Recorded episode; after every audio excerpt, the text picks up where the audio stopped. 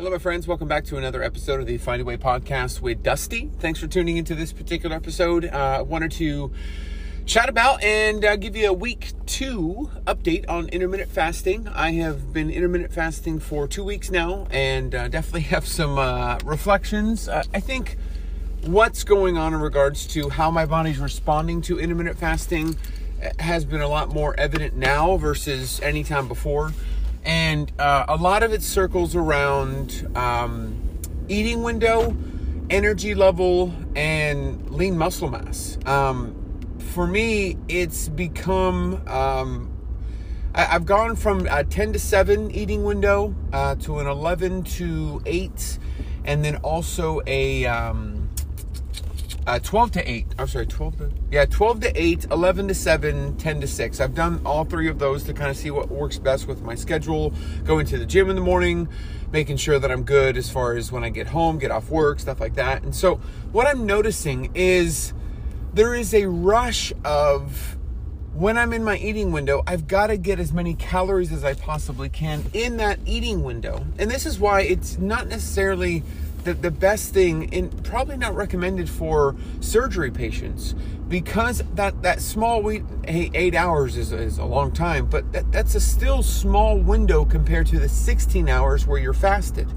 And so in the fasted state, there is a lot of benefits um, that come with um, doing intermittent fasting, giving your gut the, the rest that it needs to process what it needs to process. You got to think your gut, your stomach, your intestines, it is working to process and digest everything that you've been intaking. When you give it a rest, uh, when you give it a break, uh, there are benefits to it. And I've, I've done a lot of research online as far as before getting into it, um, you know, why I would get into it. And I've mentioned that on a, a prior intermittent fasting update, but, you know, big thing for me was oxidative stress. Uh, big thing for me was uh, inflammation and mental clarity. And I have noticed a difference, and it's not like you can measure, you can measure um, inflammation uh, or, uh, man, my oxidative stress is down this week. I can't really measure that. Uh, as far as mental clarity, I've noticed the difference. Uh, and, and again, this is, I've got to make sure that I'm not the placebo effect of, you know, if I think it enough, it, it'll happen. Um, I have noticed a difference, especially because my job is um, very focused on critical thinking at times.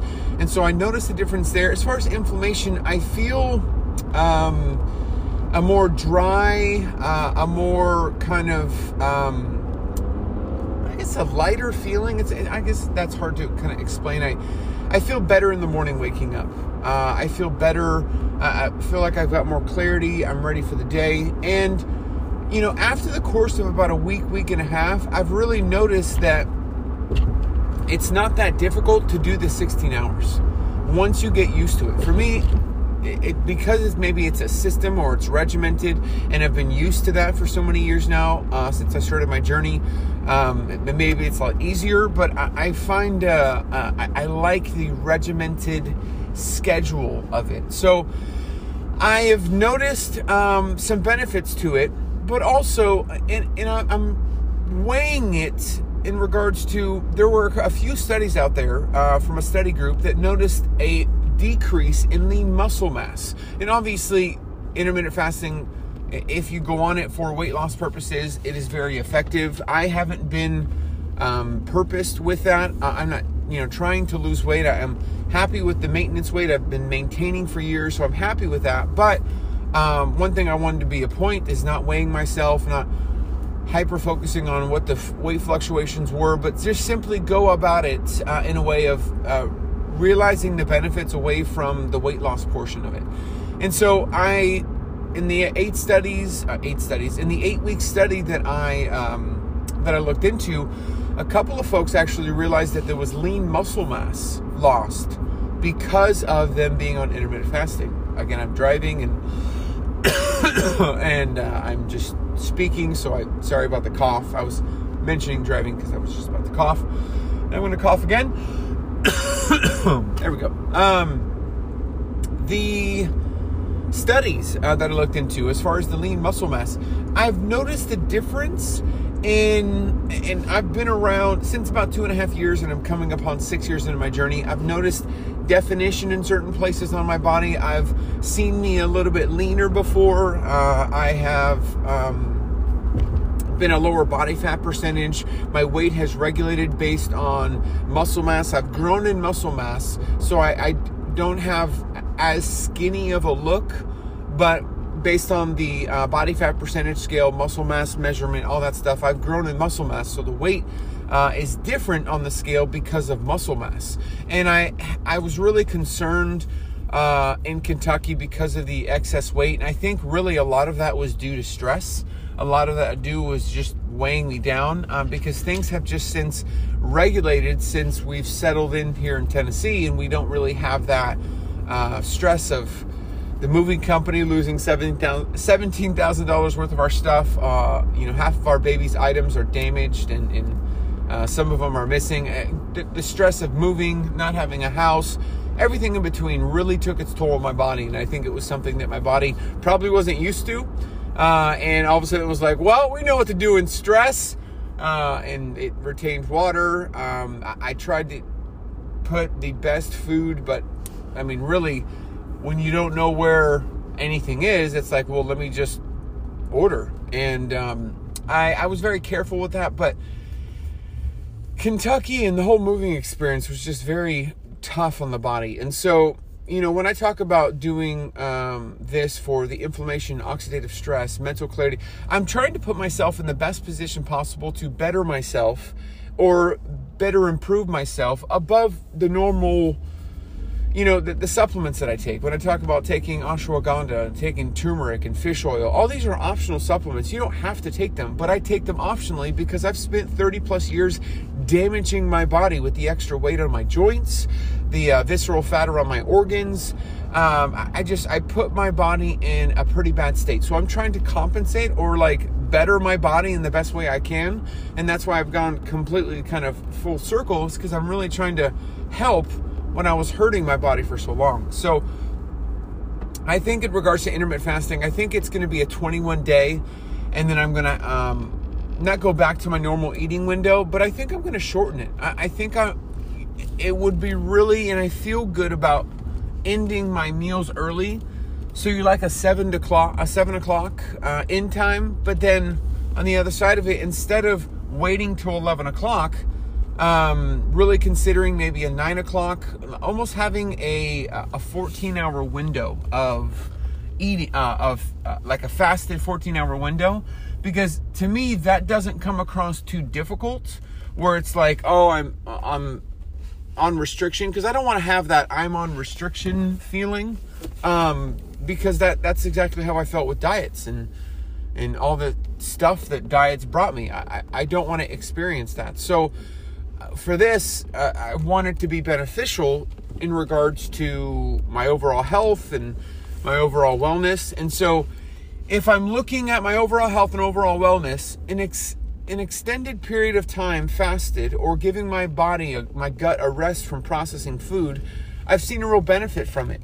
I've also noticed not as much definition that I'm used to when it comes to muscle mass and muscle definition in my legs and my arms. You know, is that the result of intermittent fasting? I, I, I guess it's something that I'm going to find out, and it's something that I'm looking into. It's it's a part of this process of me providing updates that if you are in the bodybuilding space, I wouldn't recommend it. Uh, if you are in the... Um, If you're in the weight loss surgery community, I wouldn't recommend it.